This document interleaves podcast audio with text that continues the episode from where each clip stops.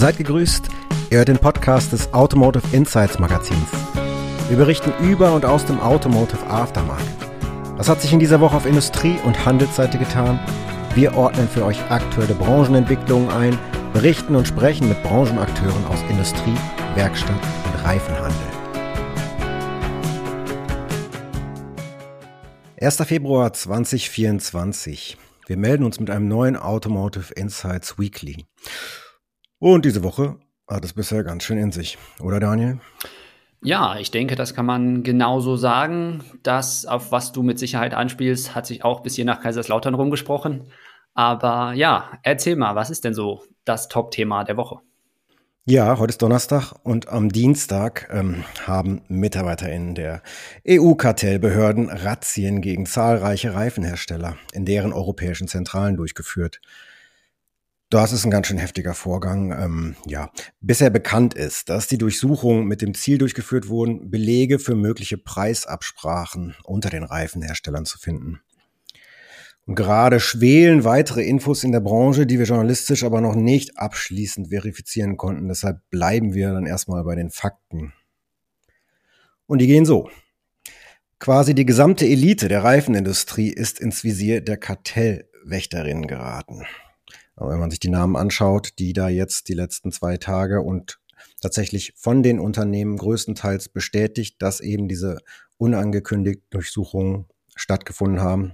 Also da werden Namen genannt wie Conti, Goodyear, Michelin, Pirelli, Bridgestone, Nokian und noch einige weitere, die nach und nach auftauchen. Das ist, äh, ja, das ist das Who is der Reifenindustrie, was da ins Visier geraten ist.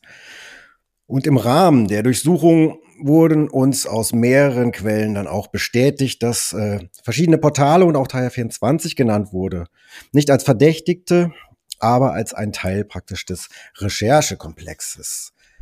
Und da wir, das haben wir ja in den ersten Podcast-Folgen ähm, öfter mal thematisiert, ähm, auch Content-Lieferant der Alzura Teil 24 sind, haben wir den Geschäftsführer Michael Saito über seinen Kenntnisstand befragt.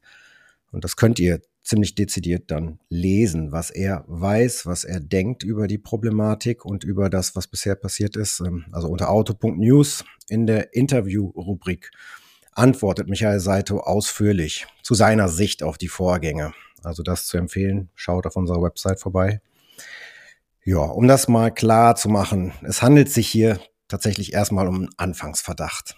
Ein laufendes Verfahren und insofern ist es so, dass äh, weder von der Industrie und auch von Großhandelsseite, das muss man auch nochmal eben kurz nennen, es wurde uns aus mehreren Quellen oder nach unserem Kenntnisstand auch folgend, äh, wurden einige Großhändler durchsucht. Zum aktuellen Zeitpunkt äh, gibt es dazu aber kein weiteres Statement, weder von Handels- noch Industrieseite ist dort zu entlocken. Ist ja klar, ist ein laufendes Verfahren.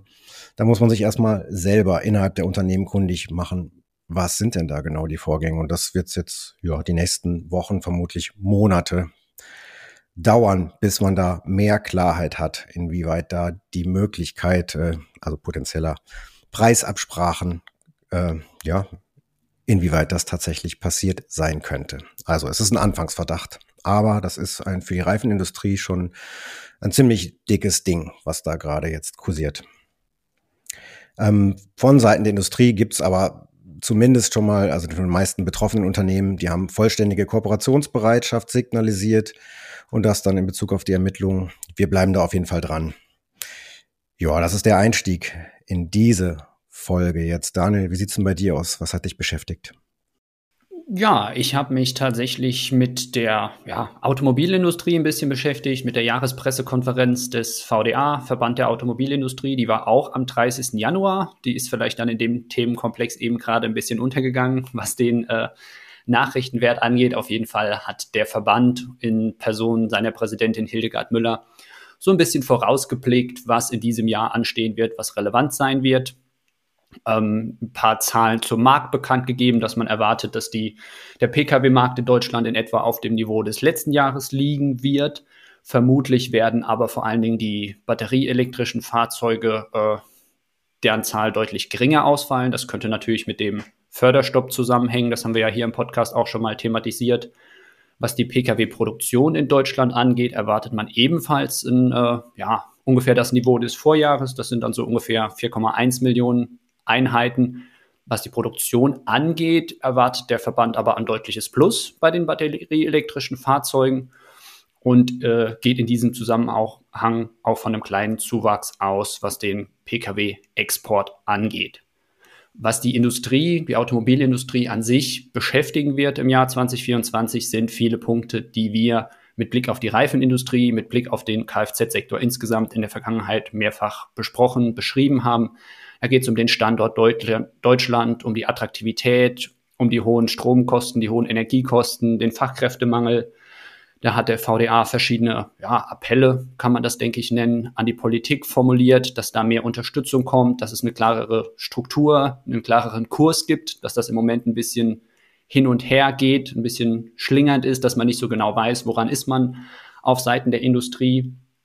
Ähm, Hildegard Müller hat in dem Statement, das da veröffentlicht wurde, auch betont, welches Potenzial aber nach wie vor in der Industrie hierzulande steckt, sowohl was die Hersteller als auch die Zulieferer, wozu ja dann auch die Reifenhersteller gehören, ähm, angeht, dass es durchaus Potenziale gibt in genau diesen Themenbereichen, die wir auch schon erwähnt haben, die für uns relevant sind. Könnt ihr verschiedene Beiträge auf der Homepage lesen. Da geht es um Software, um Datennutzung, um vernetzte Reifen, vernetzte Fahrzeuge, Autonomes Fahren wird ein großes Thema sein. Da werden wir auch in den nächsten Monaten immer mal wieder drüber berichten. Und insgesamt ist es halt auch wichtig, da positioniert sich auch der Verband klar, dass der Standort Deutschland und damit auch der Standort Europa eine zentrale Rolle einnimmt, wenn es in den Zeiten, in denen wir jetzt haben, darum geht, aktiv zu sein, zu gestalten und sie nennen es die Werte, die wir haben, die wir haben wollen, zu verteidigen.